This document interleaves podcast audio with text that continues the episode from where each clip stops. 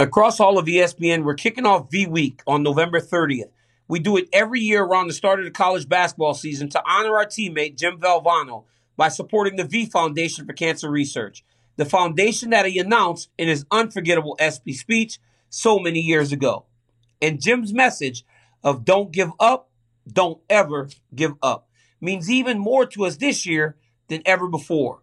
We're seeing it hit especially close to home with our beloved teammate and cancer fundraising champion, Dick Vitale, in his recent cancer diagnosis. If you're able to join us today in supporting the V Foundation for Cancer Research, you can give by going to v.org slash donate now. Also, Baldwin on Campus, an ESPN podcast hosted by Jay Bilas, LaPhonso Ellis, and Seth Greenberg. These ESPN basketball personalities give you an all access pass inside the world of college basketball, talking to the biggest names in the sport. That's Baldwin on Campus.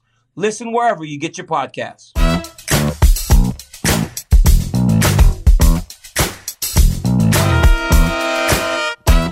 What's up, guys? Welcome to a brand new episode of DC and RC. Well, it's just DC today because Ryan Clark, my man, got sick got caught up in his travel. It has been a nightmare. Listen, when you're the businessman in entertainment and you're on Get Up, then you're rushing the first take, then you're doing NFL Live, things tend to happen. Maybe my boy is just a little run down. So, Ryan, get healthy, get some rest, and your boy got it. I'll take care of it for this week, but I will hold you accountable next week to be back taking L's to me on the list. Now, if Ryan's not here to take L's, I have to have somebody, right? So I'm bringing in Michael Chandler today.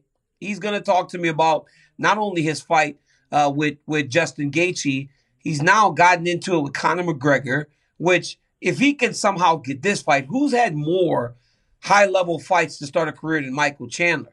Then we'll get joined by Beneil Dariush, who just got his fight with Islam Makhachev announced the other day, which is easily the number one contenders fight at lightweight. And then we're going to get into Rob Font taking on the legend Jose Aldo later in the show and I will get to your Ask DC questions. Listen, when I put the picture up, someone put Combat Carl is taking your questions because they call me Combat Carl Winslow. And so I'll get to the questions later in our tap in, tap out session. But let's get to one right now as the show gets started. So here's the question RF R Fernie 28 asked, DC, how can Dar- Dariush's skills match up with Islam Makhachev? Now, that's a great question because when you look at what Islam has done to everyone, it doesn't seem like there's anyone in the lightweight division that can match up with his skills. But the one guy that truly has a unique enough style to present some problems for him is Beneil Dariush. And, and the reality of the situation is to me, more than anything, Beneil Dariush is an issue because he has a really uh, no care about him approach to his fights. But Neil Dariush isn't going in there uh, afraid of anything. He's not afraid that you're going to take him down because he has tremendous jujitsu. He's not afraid of the stand up because you know he has knockout power. He can fight everywhere in the octagon and he's got tremendous cardio and heart. So he's not afraid of anything. So for all the skills that he possesses, for the wrestling, for the jujitsu, for the kickboxing. He has a tremendous coach in Rafael Cordero out at Kings MMA. For all those skills, I think the thing that makes Beneil stand out above everything is that no cares given attitude that he takes to the octagon. And honestly, there's a much more explicit word for the way Beneil Dariush approaches his fights. But let's keep it PG and say the no cares giving uh, approach that he takes. He doesn't care. So he's going to just go out there and fight Islam as he fought against Drakkar Klose, as he fought against everyone else that he's fought over the course of his career. And he's been in there with absolute killers. Guys, I would like you to throw up a, a, a board with some of these opponents that Beneil's been in there with. He's been in there with a who's who of people inside the UFC's octagon. The guy has seen the best of the best. He's fought the best of the best. He's had success against super high level fighters over the course of his career. So this is nothing new to him. Now, now, this is what makes it very tricky. But Neil honestly has more of those top five type of fights than Islam. He's been in there with Tony Ferguson, Diego Ferreira, Scott Holtzman, Drakkar Klose, Frank Camacho. The Frank Camacho fight was a tremendous fight, insanely fun. Obviously, the Drakkar Klose fight created one of the greatest memes that we've ever had. But these are just his last five. These are his last five fights. When you go back and look at the people that he has shared the octagon with, Beneil Dariush just fought everybody. So the fight with Islam does not really raise any hairs on the back of his neck. The guy's going to go and do what he does. But in the fight with Islam, he is fighting Islam Makhachev, who has shown time and time again that he has just been dominant. The guy's won nine fights in a row. Beneil's won seven. Islam is 21 and 1. Islam got knocked out in Houston long time ago, got caught by a head kick. And I spoke to him once and he said the guy's career went downhill. Adriano Martins career went downhill. It was a lucky shot, is what Islam said it was that got him beat. That's the only blemish on his record. Beneil's got a sparkling record, 21 4 and 1. I mean, both guys are unbelievable finishers. But as we have seen lately, Makhachev has not only finished people, but he has dominated super high level fighters in a way that we haven't seen since Khabib Nurmagomedov. And I know Khabib has not been gone for a long time.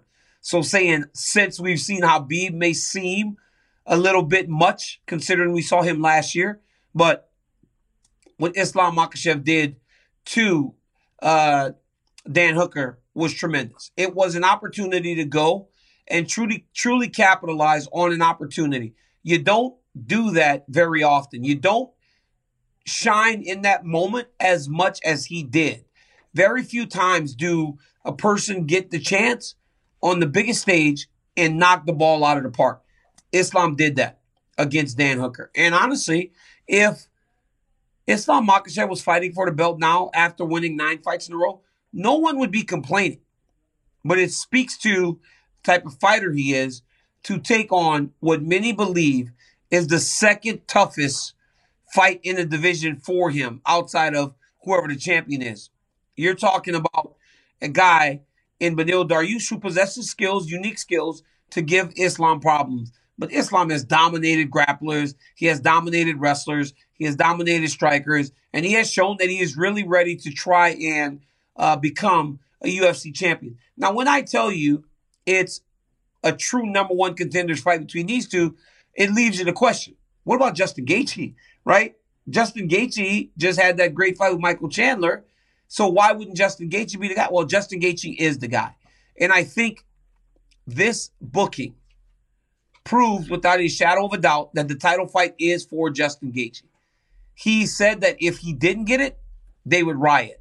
I golfed with Justin Gaethje a couple weeks ago, and we spoke about it a little bit. And he spoke about the authenticity.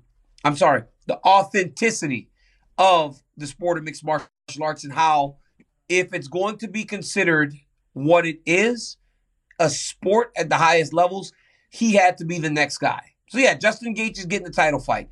And could you imagine a Justin Gaethje versus Charles Oliveira fight? He's the champ going into the fight with Dustin Poirier. Everybody seems to forget that, but Charles Oliveira is the man. He's got the title. But could you remember the first fight between him and Dustin Poirier? And could you imagine a rematch? This fight here with Michael Chandler, I went back and did a detail. You can find it on ESPN Plus under detail by Daniel Cormier. I did a detail on this fight. The high level mixed martial arts between these two was next level. And Justin Gaethje, everybody thinks he's a brawler. And I spoke to Kamaru Usman about this the other day. He goes, I watched that detail, DC, and he goes, people think that Justin's brawling. He goes, there's a method to the madness. And when he's in there, it may seem like he's involved in blood and guts wars, but he's not. Justin Gaethje is setting traps. He's he's setting you up for what he wants you to do so that he can follow and capitalize on what you're trying to do and the mistakes that you make inside of those interactions. So if a guy deserves a title shot, it is Justin Gaethje. And honestly, if Justin Gaethje would have fought for the belt opposed to Michael Chandler against Charles Oliveira, who would have had a problem with it? He was the last interim champion before Khabib Nurmagomedov uh, beat him in Abu Dhabi and retired. He was 1A to the champ, Khabib, but he just didn't get the shot because he had just lost to Nurmagomedov. They didn't want to put a guy that had just lost to the champion back in the title fight because it almost messes with it. But by watching him beat Chandler in the way that he did, going out there and winning a fight of the night in Madison Square under the and under the circumstances, under the way that in the way that he did, truly amazing, and really just hammered home the Justin Gaethje title fight. What would scare me a little bit though is that the Dariush fight with Makhachev is in March, so you got to hope that that guy in December comes out relatively clean, so that they can reschedule him against Justin Gaethje early because Makhachev's going to fight Dariush. If he wins and he's the number one contender, he'll go into Ramadan and it'll push him into the fall. So it gives you a little bit of time for Justin Gaethje and the champion to get their business done. So it's starting to kind of work out in terms of uh, the timeline for these guys to really come to uh, build a clearer picture of the lightweight division. Now it's time for one round, and we brought in Michael Chandler. Iron Mike, what's going on, brother? What's up, DC? Living the dream, man. Hey, good, good to see your face on my phone. Hey, that's a beautiful, that's a beautiful living room. Wow. I mean, all this money, like all this money, right? Look at that living room, Chandler. Did you design this, was it the great Bree Chandler that got this done? The, it was the great Bree Chandler. Let's be honest. She uh, she does all the designing in the family. We got some art being hung this uh, this week, so we're excited about it. Look at, look at this guy living the American dream. So Chandler, listen, man. The other day, we're in Madison Square. Everything seems normal. Monday, Tuesday, Wednesday, normal fight week. Saturday, an explosion between you and Justin Gaethje. Third round, you're fighting a great round, and then you decide to drop your hands and just say, "Let's go." I mean, what was that moment like for you, Mike? I know it's a few weeks ago, but what was that moment like for you? And what does it feel like to even in a defeat, your stock seemed to have risen after this Justin Gaethje fight? Man, yeah, I uh it probably wasn't the smartest of ideas, especially Why'd you do like that? Justin Gaethje. Well, it. Uh, I think it was just. Uh, I think I was caught up in the moment. It's definitely the first time in my career that I didn't care whether I won or lost for some reason. You know, I also didn't hear my coaches for the entire 15 minutes. Madison Square Garden really? was so, so, so loud. It was absolutely bananas inside there. You know, you were in there, um, but it was just. I usually, as wrestlers, we've been trained, and then now fighters, we've been trained. We can hear our coaches. Um, could not hear a thing, so I was out there by myself unfortunately. And if I, when I'm left to my own devices, it's uh, a lot of ill-advised things happen. Uh, but they were entertaining, so the fans won that fight. they did, they did. And Mike, I mean, the picture of you with the apple slices and the face mask on afterwards, like, did you in those moments where you're like, okay, man, I maybe should not have done that? Like, how much pain were you in after that? Because I know that man, Sunday I, is bad, but by Wednesday it's ridiculous. Yeah, man. Because as soon as yeah, and even and then in flying, of course, you know, and then you got uh, uh, distracting injuries. You know, my my both my leg and my right foot hurt from both checking leg kicks or you know eating leg kicks and throwing leg kicks. And then the face, you know, the face is the face looks the worst, but the face is the best part about it. I can deal with a couple black eyes and a couple sets of stitches, but it was more the body pain that I was in for like about the last two the, or the first two weeks um, but I've been doing a lot of a lot of recovery stuff, a lot of hyperbaric chamber, uh, a lot mm-hmm. of manual body work, and uh, body feels great now. So I'm uh, about to get back to training. The hyperbaric chamber is literally the greatest invention ever known to man for injuries. Like you just recover yeah. like this. It's insane how good it works. So, Mike, you fought Dan Hooker on the pay per view. Now, granted, you had a great resume coming into the UFC. You know the wars in Bellator with Eddie Alvarez and all the championships, all that. Obviously, granted, you some opportunities, but you fought Dan Hooker on a pay per view to get here, knockout. Next fight's for a title. Then you fight on the massive fight in Madison Square Garden. And now all of a sudden you're on the internet arguing with Conor McGregor. Even if you can pull this off, if the McGregor fight happens, will you have had the greatest four fight run to start a UFC career in history? Man, I haven't really thought about it like that because I've just been so focused on each of the fights. You know, obviously my goal was to to get into the UFC. Once I knew I was testing for agency, I knew I wanted to go to the UFC. That was the first goal. Then I wanted to come in and, and make a statement, make my make myself be known right away. Um, but yeah, I mean, if, if, if this first 14, 16, 18 months of me fighting in the UFC culminates with me fighting Conor McGregor, I think it's probably the, the best path anyone could have ever asked for. Um, so we're going to go from there. You know, we're, we're going to see what's happening. He's healing up. I'm healing up. I think the the timeline works out really well. Well, then you got to take some time after that. So McGregor's got some time after the broken leg, but after the fights that you've had, as you said, it hasn't been a long. You said it. I'm not here for a long time. I'm here for a good time, and obviously you have been having a good time in the UFC. Mike, after such an impressive fight with Justin Gaethje, you start to really see people's eyebrows raised, and obviously the money fight at 155 is Conor McGregor. Conor gave you guys props on the night, but then he did an Ask Notorious segment on Sunday, and someone said, Conor, what do you genuinely think of Michael Chandler? Conor then replies, It's hard not to be impressed. In a game of inches, he has been incredibly close each time. He could well be today's champion. And then you wrote earlier in response to Conor McGregor, 2022, with a stare down between you two. When you think of the fight with Conor McGregor, first off, were you surprised by his reaction to what they said? Because anyone in the know understands, Mike, you were 30 seconds from beating Charles Oliveira and getting the finish. You could be the champ, but now you find yourself in this position after the Gaethje fight. But if you get a McGregor fight, how much has Michael Chandler really lost in this whole thing?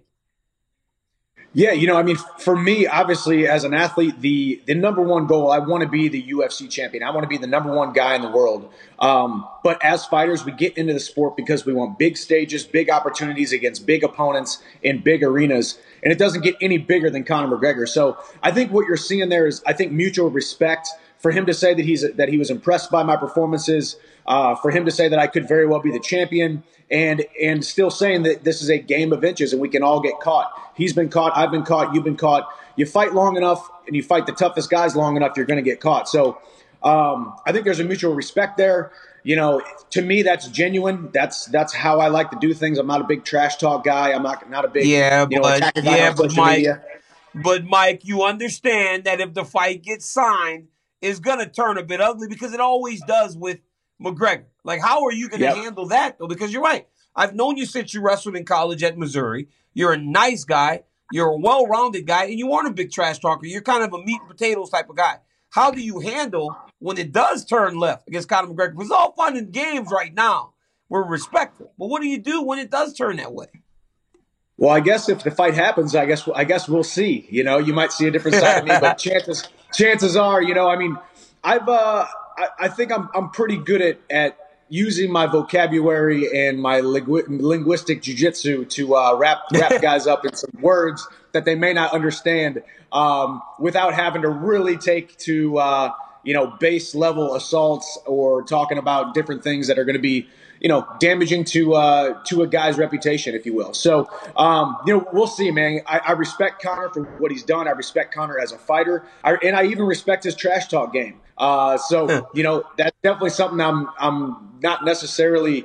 Um, I think it, it is something that I'm looking forward to. It's something that, as we said, big fights, big opponents, and big stages, and it just gets bigger and bigger and bigger with every single conversation that gets had, every single social media post, and every single uh, moment that he, he and I would be on the microphone. So you know, as we said, he needs to heal up. I need to heal up. We'll see if that fight happens. If it does, it's definitely going to be fireworks inside the octagon, and I guarantee I can carry my weight outside the octagon on the microphone. Mike, you said ultimately you want to be the champion, though. If it's not McGregor, then who do we see Michael Chandler fight next? And when would Michael Chandler like to be back in the octagon? I definitely want to look after my health first and foremost. Obviously, you saw the war I was just in. You know, um, giving myself through the holidays and the first uh, first couple months of the year to really uh, take care of my body, get back into shape, um, and get back into camp. But probably middle of you know middle of next year, May, June, July of yeah. next year. I think would be a, a, great timeline for me after this fight that I was just in. Um, and then as far as who, you know, I don't really know. You know, as we said, I want big fights, big names, big opportunities. Um, but I also want that gold. So I'm kind of stuck between a conundrum between both uh, both different routes. Um, but it, these things usually work themselves out. I got phenomenal management and a phenomenal relationship with the UFC, and they are the best at putting on uh, fights and fights that fans are interested in. And I'm going to be in a nice big one in the middle of 2022. Mike, you know, obviously you have had a lot of success in your career. Um, you're winning. If you look at that living room, you understand that Michael Chandler is winning. But Michael Chandler, it's my show, and you came on my show to take an absolute L because Ryan Clark's not here. So we do lists every week. And Ryan Clark's Yeah. not here to do a list. So I asked Michael Chandler, would you mind partaking in a list with me, Mike, as you visit the show? So, guys, today the list is top fighters under 25 years old. It's going to be the top five, Chandler. It's going to be the top five, right, Mike? Top five fighters no. First of all, first of all, you sprung this on me this morning. You sprung this on me this morning. Clark must have got food poisoning at the last minute or something. And then you're all of a sudden you said three fighters under 25. And then we get on here, we're doing sound checks, and you're trying to throw five at me. You're, you're Mike, nuts. it's I can't believe it. I make the rules. Mike, I make the rules. I make the rules. We all right. Um, all right, okay, I'm going. All right, all right, all right. Stop. I'll let you do three. Let's do three, Chandler. Okay. I'll be fair. Thank God. You you agreed to come. You blessed me with your presence. Michael Chandler, let's do three. It's not going to be a draft today.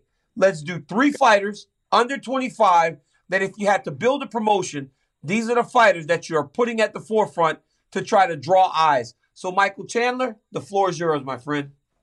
Okay, so you want me to name all three right now?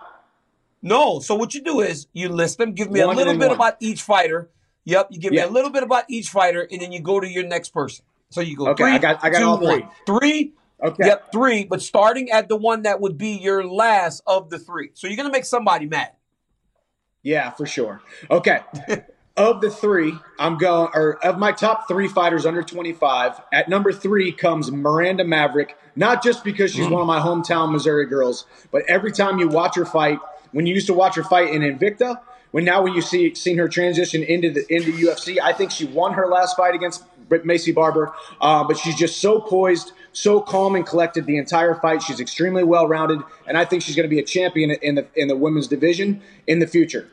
Coming People can't in help number Hey, people can't people can't help themselves. You people can't help themselves. You you're a homer. You're a homer. I am a homer. because she's from Missouri. You try to just drop it in another there homer. and move on. I got another homer for you later later in my list, so just just buckle up. I mean, everybody's gonna be mad at me.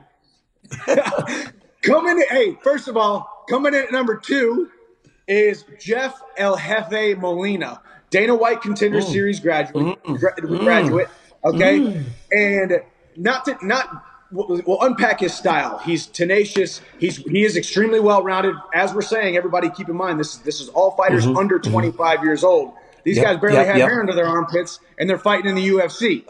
um, extremely well rounded. A lot of finishes. Eight of his ten fin- eight, eight of his ten wins by finish. And one thing that stuck out to me, DC, that a lot of people will overlook, and you will appreciate this as a wrestler. You learn how to lose as a wrestler, and how Jeff Yep, Molina yep. started his career. He started one and two in his career.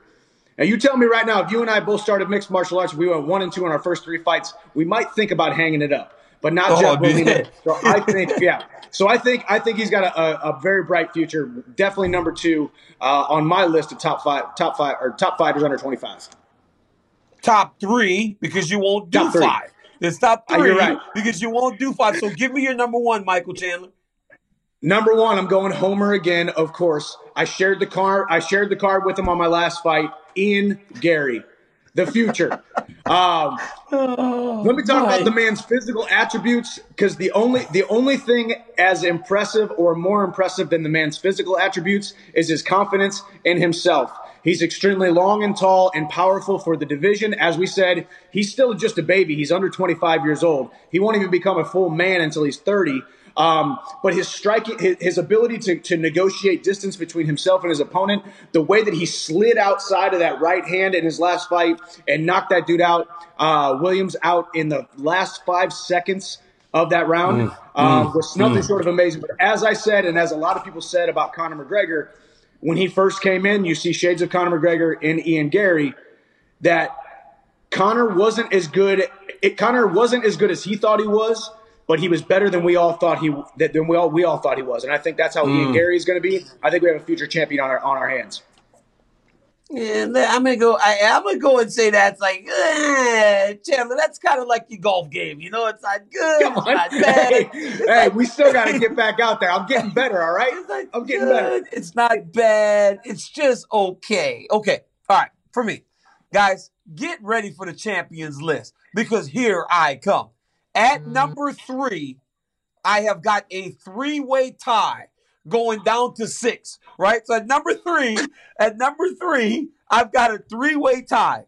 At number three, I got Maycee Barber because hey, maybe Maycee's gonna fall short of becoming the youngest champion of all time, but she is phenomenal. And she beat Miranda Maverick, Michael Chandler's number three. Tied for number three, I got Ignacio Bahamondes. Do you see? Remember when he fought Roosevelt Roberts? That spinning wheel kick knockout? It was truly something to behold. Tall, long guy, different place. He's from a place that we don't expect many fighters to come from. So he brings his own uh, people with him. And tied at number three, I have Usman Nurmagomedov. He fights in Bellator, your old stomping grounds. Got a rear naked choke last time. He's undefeated. He's he's 14 and 0. He has all the skills to become the man. So that'll be my tie. I'm sorry, for number four. That's my tie. So at four, five, and six, those are the guys that I am listing. Now, at number three, I'm going to agree with you, my friend Michael Chandler. I will give it to Ian Garry. I told the kid in the fighter meetings, if you can fight like you can talk, okay, I'm going to uh, really be in for a treat because I hadn't watched his fight yet as of fighter meetings. And you know what? He was very impressive. He did a good job taking advantage of the moment, but also the moment after on the microphone. At number two, how about Casey O'Neill? Casey O'Neill, the young lady from Las Vegas, the Australian, she goes out there and she's just overwhelming people. Chandler, we didn't expect anything from Casey O'Neill when she made her debut. She fought. Nope. Uh, she went out there, dominated. She's been dominant the whole time. And then the fight against, she beat Antonia Shevchenko in her last fight. So immediately she's in the rankings and she is still only 24 years old. Casey O'Neill is number two for me. And at number one, if I have got to build a promotion, Chandler, Song Yadong is still only 23 years old. He's still only 23 I almost went old. with Song Yadong. I almost went with Song Yadong. But you the homer in me wouldn't, the, the homer in me wouldn't let me. I didn't have enough room on my list, and obviously you're trying you're trying to beat me right now just by adding as many names as you possibly can. What you mean? A list of three has got mean? 17 names on it. Chandler, Chandler, listen, Chandler, I make the rules. It's my show. It's my show. I make the rules, and I couldn't choose a number three, or four, or five, or six. So what all of them. But Song Yadong has been in some tremendous fights. He's had some tremendous knockouts, submissions, and he's only getting better. And Song Yadong is 23, man. It's crazy to watch how young these guys are and women, and they're still so early in their career, but the impact that they are making on the UFC. So that's my list, Chandler. I mean, guys, could you run yeah. it down the bottom real quick? Show my list real quick for Michael Chandler and show him how it's done. See, that's what all seventeen of them. Out here. All seventeen of them. number number one, don't don't over. that, that, that's what. Hey, Addison. Hey, we got my man Corporate Addison here today. Jake's off, so Corporate Addison, could you please run the list, please? He said, "Hey, Chandler." Addison said, "There's so many names on my list." that they're still trying to add them to the graphic. Yeah, you got him, you got them over there just trying to type them all in, man. Can't even catch up with you with your, with your list. But it is the full list. Hey Chandler, the full list of 25 fighters under 25 is available on ESPN.com on Thursday with the story. So, Mike, hey, love, love that you gave us the time. Appreciate you giving the effort. But once again, the champ reigns supreme. In the I mean, oh, it was almost like oh, so you're the judge, jury, and executioner. You you decide right now who wins the game. Oh my hey, god! It was all. This is great. Chandler, this Chandler, is great. here's my list. I can't wait to play DC's games again. Chandler, here's my list coming up on the screen here in about five, four, three, two, one. Song Yadong, Casey O'Neill, Ian Garry, Usman Nurmagomedov, Maycee Barber, Ignacio Bahamondes. That is how it's done, Michael Chandler. That is a class in how you whip somebody. Look, you whip them in the octagon, I whip them behind the microphone. Chandler, I appreciate. Hey, it's like you and I walking to the the mat right now. We're going to shake hands. The official's going, oh, there's yours. I mean, it looks so empty, right, Mike? Look at it. Why does it seem so empty? It does, man. It looks like it looks like I didn't put the effort in, but you just came in and cheated and threw all your names on there. Mike, thank you for joining us. Hey, before I let you go, real quick, champ, what do you think about Poirier Oliveira? If you had to pick a winner right now, if I held you hostage and I say, Chandler, give me a winner and how, who you got between Dustin Poirier and Charles Oliveira in the title fight coming up in a couple weeks? if you if you if you got to go for the, an actual 100% winner on that fight, and you had to go for me, I go with my gut. I think it's Dustin Poirier. I think Dustin Poirier has been destined for UFC gold for many many years. Charles Oliveira has looked extremely impressive, and he's great every single great in every single area. But I do think Dustin Poirier just has too many tools. I think they have a very similar set of skills, but I think Poirier is better in each of those different areas. Um, I think Poirier comes out probably with a, a later later round finish, third round, fourth round, fifth round finish. My man, Michael Chandler, thank you for joining us, man. Hey, I know you got some business today. Go and sell your third house and get more money because not enough. It's never enough for Michael Chandler. Thanks for joining us, right. I appreciate it. Thanks, bro. Appreciate you. No matter what you're trying to accomplish at work, it takes a team coming together to make it happen. Teams come in all shapes and sizes, but they aren't always on the same page. Tools and processes often hold teams back by limiting visibility and the flow of information to make good decisions. Jira Service Management from Atlassian empowers IT teams to work together to deliver a great service experience at high velocity. Jira Service Management helps teams of all sizes work together to deliver great service experience. IT, development, and business teams can use Jira Service Management to manage requests and respond to changes at lightning speed. Teams can customize service portals and workflows to support customer requests at scale. Through a single collaborative solution, teams have better visibility into the work of others and information flows more freely. Development and operation teams can manage changes with confidence. Jira Service Management empowers teams and empowered teams deliver great service experiences. Learn more at Atlassian.com slash Jira Service Management. That's Atlassian.com slash Jira Service Management. Atlassian.com slash Jira Service Management. Guys, in honor of V Week, UFC is proud to support the Stuart Scott Memorial Cancer Research Fund, which supports cutting edge cancer research and funds outstanding minority scientists. To learn more, please visit v.org slash UFC. Once again, that's v.org slash UFC. Now, this weekend, we are going to have our Fight Like Hell fight night between Rob Font and Jose Aldo. We do it every year, right? It's in honor of Stuart Scott. I met Stuart Scott one time in like Baltimore. And I remember he was coming out of the hotel and I kind of walked up to him and I said, Hey, I'm a massive fan.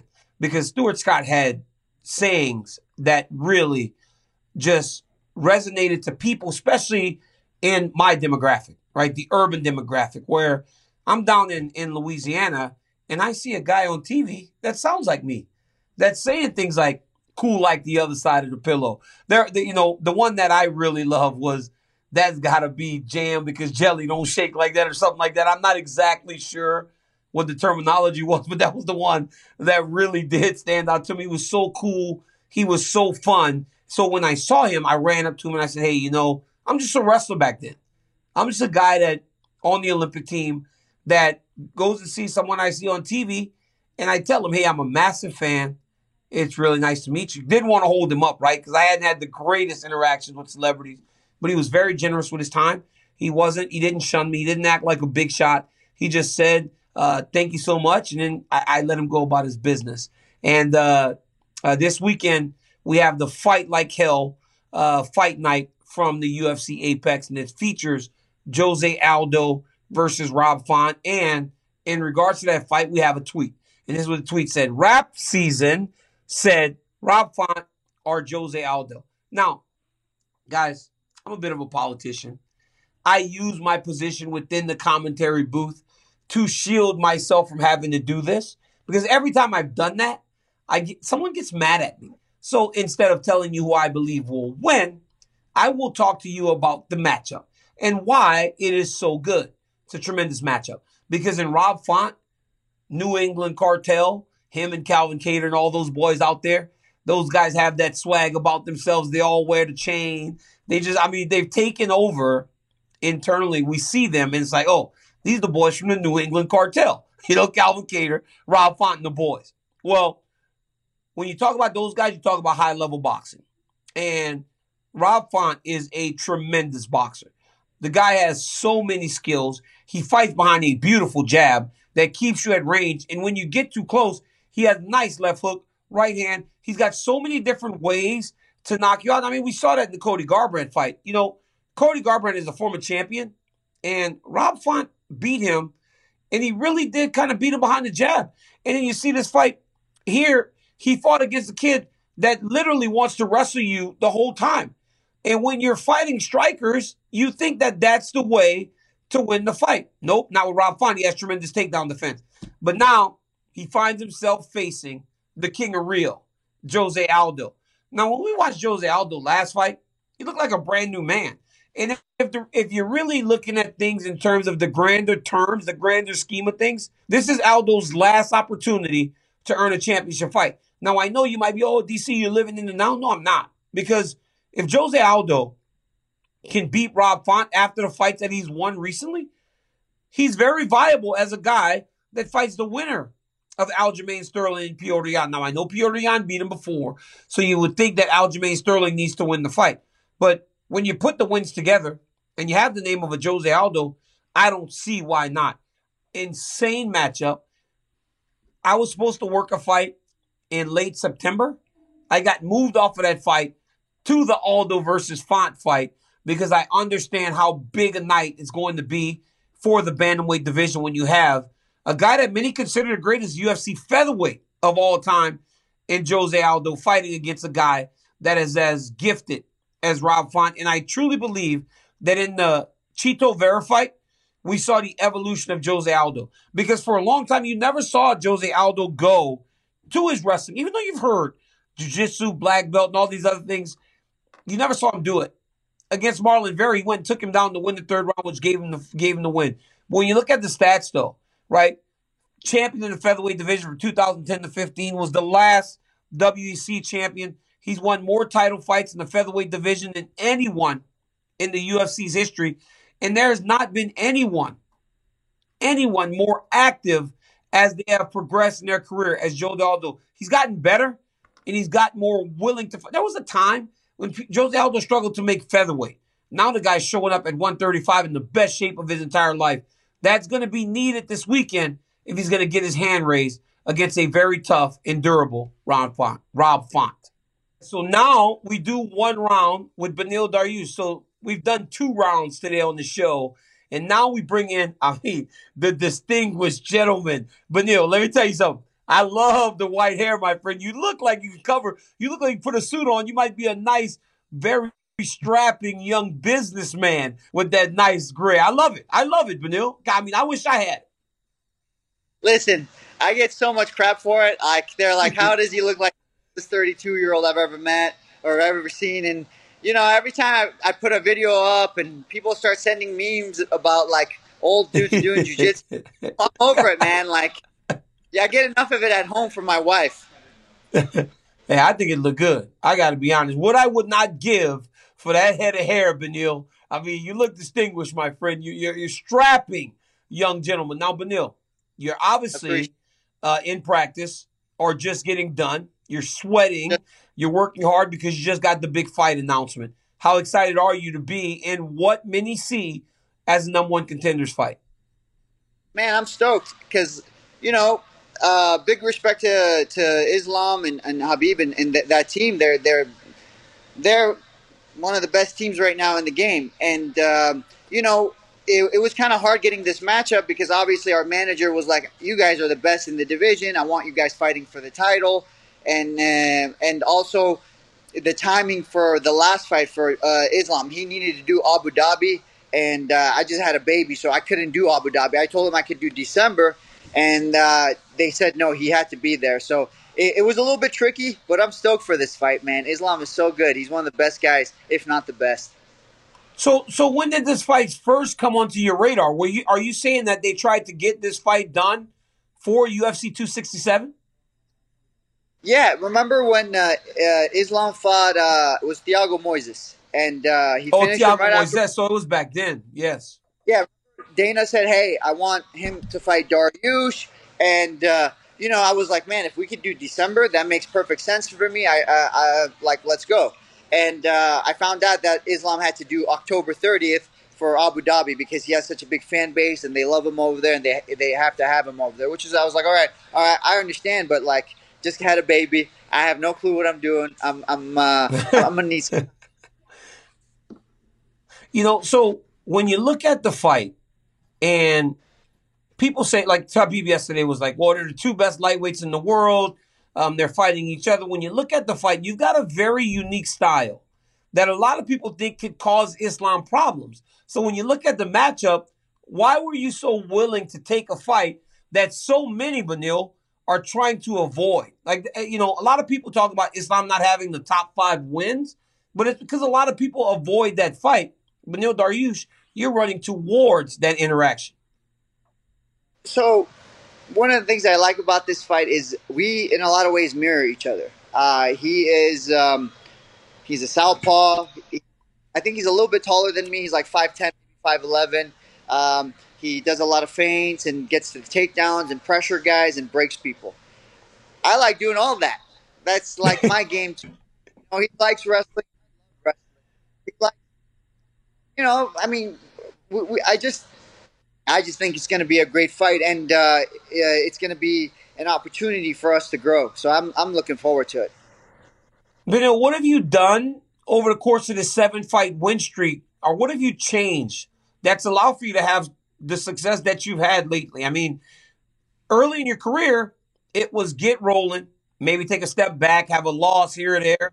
But now it seems like everything's clicking. What have you done differently to be where you are today? Seven wins in a row, 11 finishes, and honestly, not just finishes, some of the most insane things that we've ever seen inside the octagon, the finishes that you're getting in there. What have you changed? So one thing was um, getting uh, getting healthy. So I was on a five fight win streak, and then I started alternating wins, and then I went two years without a win.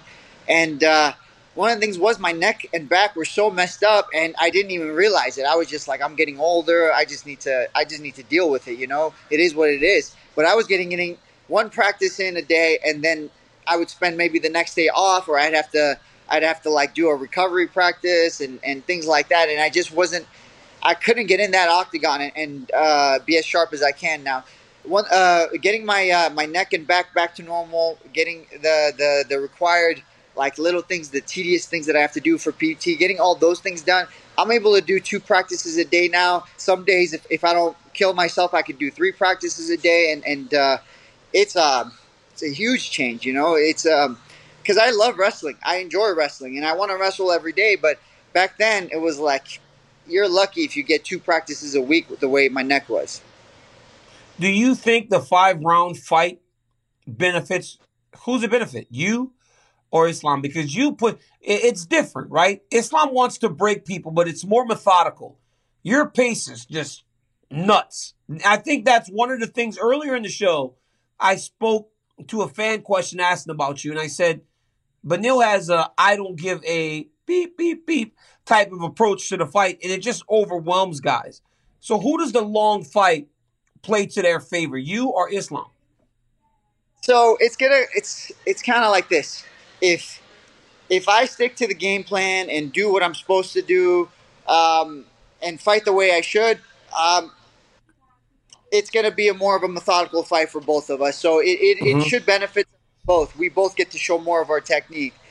But something happens that octagon and like especially when I get denied. Like with uh, Diego Ferreira, he kept denying my takedowns. He kept getting back up, and and like and when he would get back up, he would like try to he would try to put this pressure over me with like with this intensity, and it just pissed me off. You know, like I was like, bro, like not doing that to me. You know, I, I I'm not. I'm not. I'm not a businessman. It's not just one game plan. I, I'm just. I could dig just as deep as you. I could dig further. I'm willing to die in here. You know. So like the Diego fight was like that because he kept ruining my game plan. The game plan was take him down, control him, and so he. When when he stopped that, I said, "Well, that's fine. we can we can do it your way. That's fine with me. And um, and then the Tony fight was more methodical, obviously. So Mhm. it's really it's really going to depend on uh, how the fight goes, how the first couple of rounds uh, go, and and uh, you know if Islam keeps denying all my game and and d- doesn't allow me to do what I want to do, then uh, it's going to be in the air. But you know, is it weird being in a number one contenders fight when it seems like Justin Gaethje is the number one contender? And if you win the fight in March, how quickly would you like to get that title fight? Because not many people have to win seven fights in a row, eight fights in a row, in order to earn a championship opportunity. Yeah, like uh, I was getting so frustrated with the top five. I was like, listen, man, I want to fight. Uh, you know, December is going to be six months, and I'm like, I'll take somebody outside the the top ten uh, if I have to. And Ali literally said to me, listen, if you're going to do this, fire me now. I don't want to be. I don't want to be uh, your manager if you're going to do this. If you're not going to listen to me, and then my wife got on my case, and then my coaches. So it turned into a big mess, and I was like, all right, all right, we're not we're not doing that. We'll uh, we'll uh, we'll stick with what you guys want. We'll um, we'll wait for whatever fight they give me top five. So I'm assuming I'm going to end up in the same position where I'm just going to have to wait. I would like to fight earlier.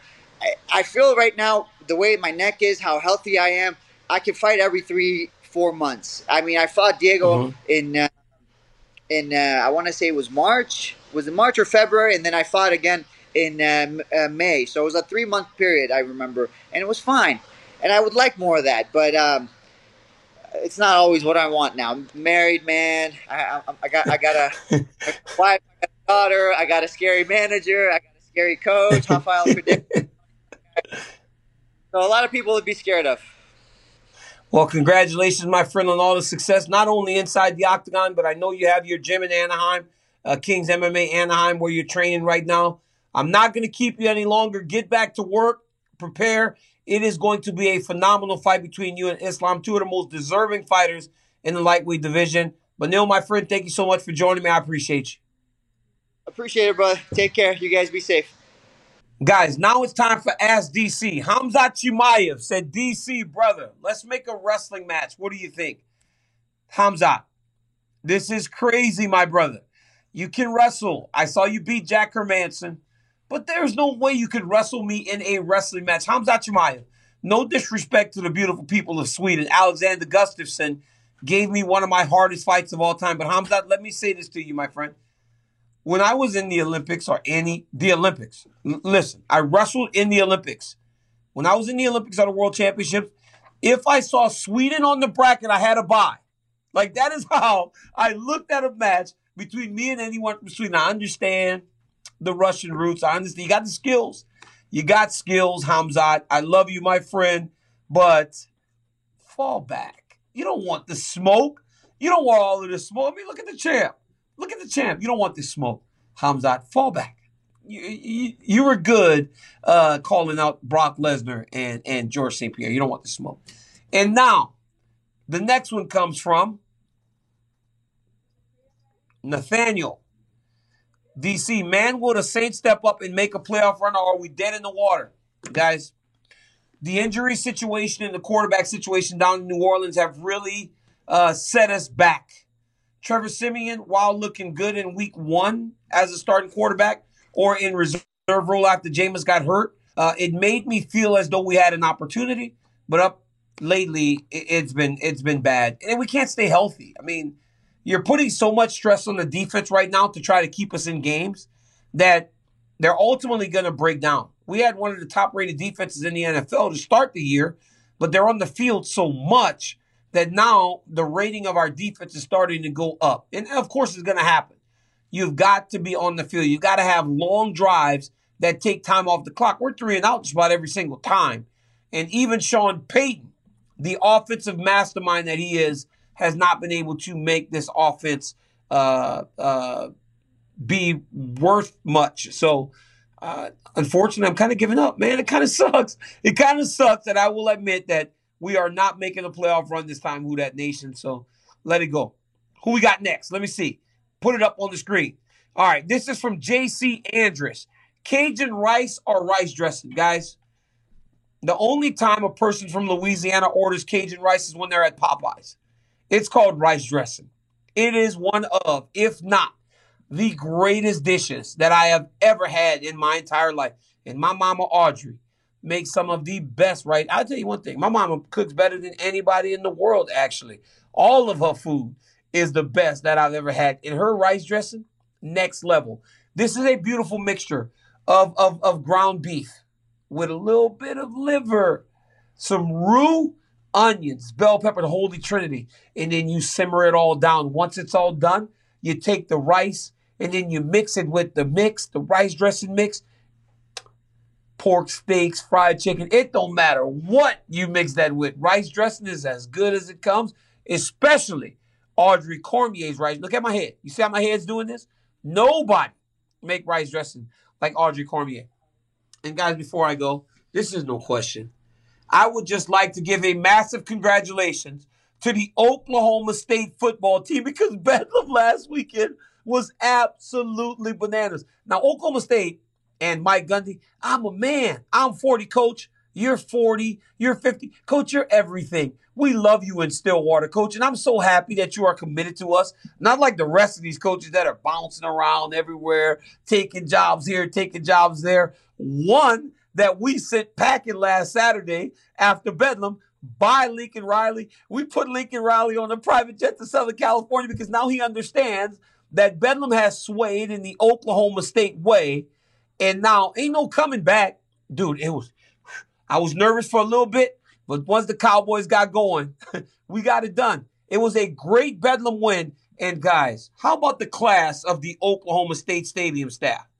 The rumor was that Lincoln Riley was going to Baton Rouge. So how about you put calling Baton Rouge by Garth Brooks over the PA system for Lincoln Riley as he leaves the field because they thought he was heading down south.